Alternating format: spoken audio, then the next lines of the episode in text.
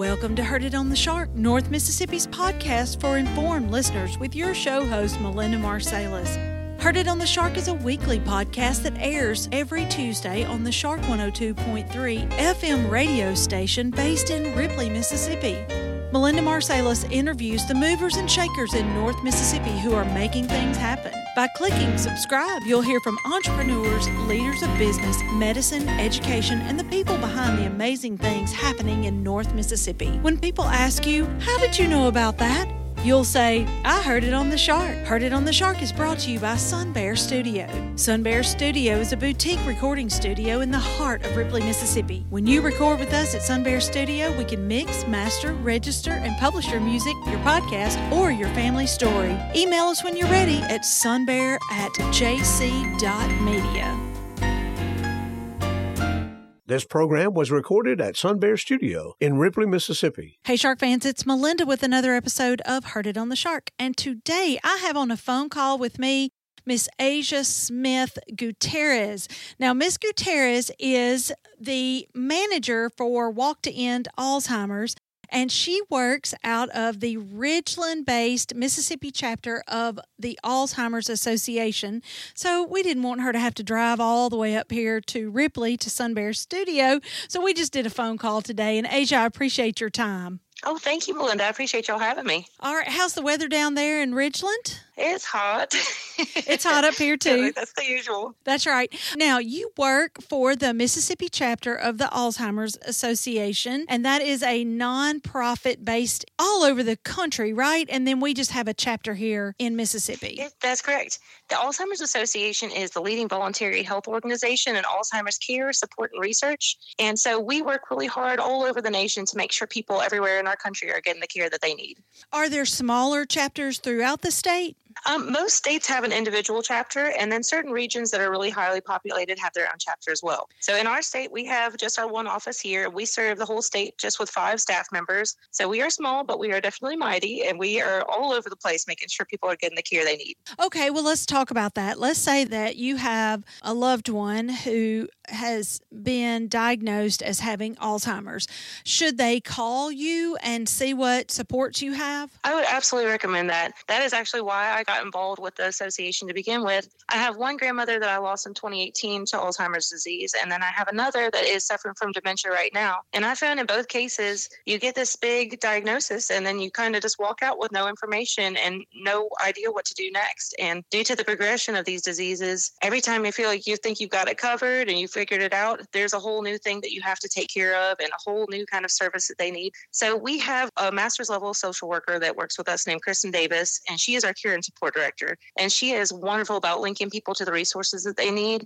And I, there are so many things out there that I just wish we would have known about with my grandmothers that I did not know until I'd started working with the association. So please always be in touch with us if your family needs any help. Okay, let's go ahead and say that website now, because I know that there's a lot of people who are going to want to hook up with that. Absolutely. So that is a l z dot org, and to get our resources in Mississippi, you just put slash M S. So a l z dot org slash M S. Okay. Because I know that, like you just described, that has to be a scary thing. You think when you get a diagnosis like that, then you're going to be just dumped into the arms of people who are going to take care of you, but that's just not how it works. You have to figure it out for yourself. Sadly, it is. And unfortunately, a lot of people get diagnosed to the point where they are too far along in the disease to be able to figure those things out themselves. But luckily, that is one of the biggest things that we try to make sure we do as an organization. We try to make sure all of the things that we do for the community are always free of charge. So we know it's expensive to do all those doctor's appointments and assisted living and all of respite care and all that. So please always connect with us and know that there's never going to be a charge involved. So let's talk about money then. There has to be fundraising events that occur if this is all without charge to the patient. It is. And that is one of the things that I do for my job specifically.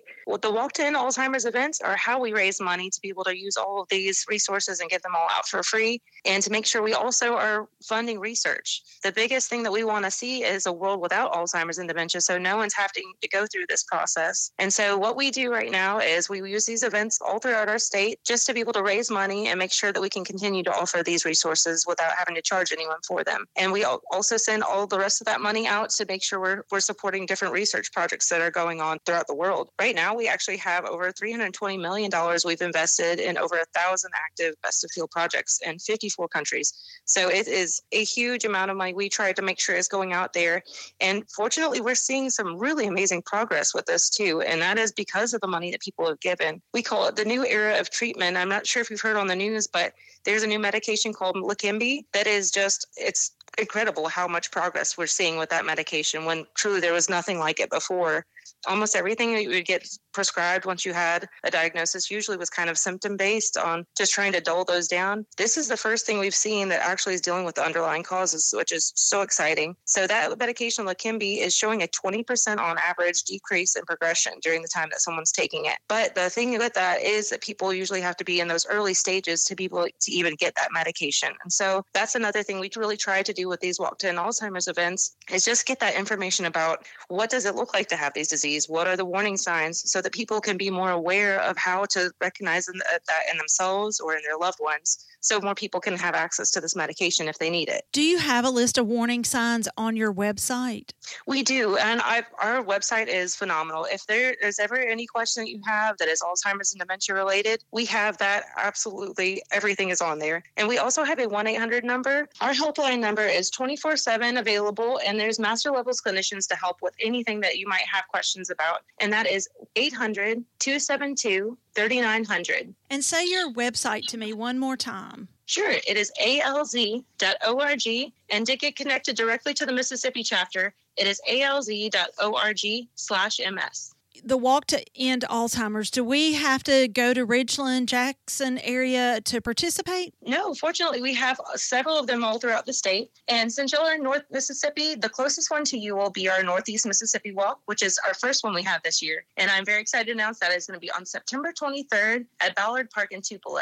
We also will be having walks in Oxford and Starkville for those of you that are in North Mississippi. And then we have one in Houston, Mississippi as well. So if you go to our website, there will be tons of information about how you can register and get involved. If you can't walk or don't want to walk, can you just donate?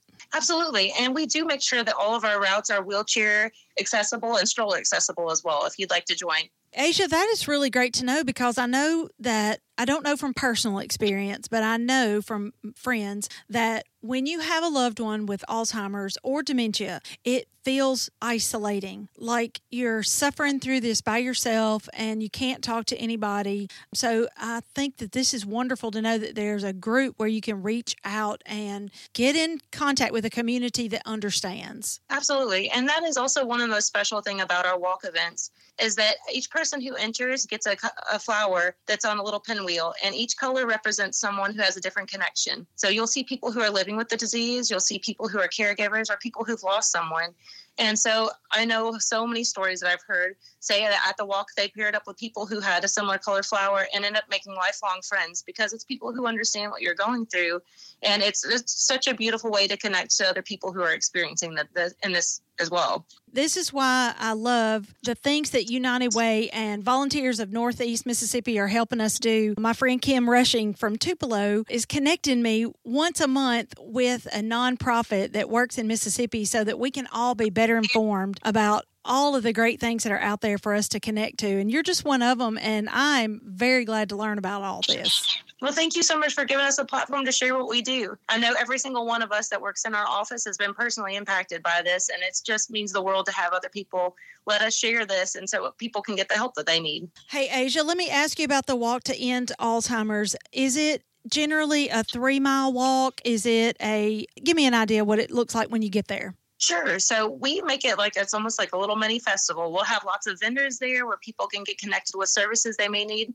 We also have a big resource booth there, so people will be able to access a lot of the pamphlets and brochures that we have about certain parts of the disease. We recommend getting there at nine a.m. and usually check-in all happens, and then the, the ceremony begins at nine forty-five. And then we start the walk at ten. Most of our routes have two options where you can either do one that's a one and a half mile or a three-mile trek. And so it depends on what's comfortable for you and your family. We also have a lot of people that come and just hang out with our vendors and don't do the walk, but they're there just to support and participate that way. Tell me one more time when the one in Tupelo is. Sure. Our our Northeast Mississippi Walk is on September twenty-third at Ballard Park in Tupelo. Should people register for that before the event? For safety reasons, we ask that everyone register before the event. And if you don't get a chance to, we will have people on site that will help you register there.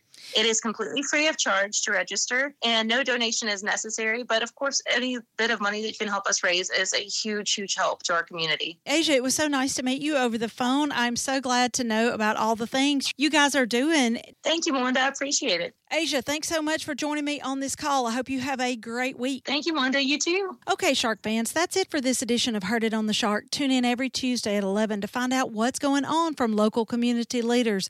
If you have a question, comment, or suggestion for an interview, or if you want access to this interview, go over to our website, shark ten twenty-three dot com, and click on the podcast tab. Keep it tuned to the Shark one oh two point three and have a great rest of the day. This show is made possible by J C Media, L L C in Ripley, Mississippi. J C Media owns the Shark one oh two point three Classic Rock F M radio station where the show is hosted, and Sun Bear Recording Studio where the interviews are recorded.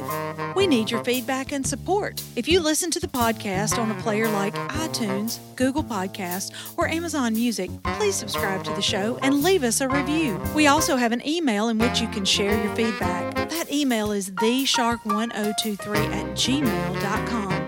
Subscribe to our podcast on your favorite app or stream episodes online at shark ten twenty-three dot com front slash podcast. Today's episode was produced by Melinda Marsalis. It was edited by Rick Williams and engineered by Chris Marsalis. The podcast technician is Joyce Grady.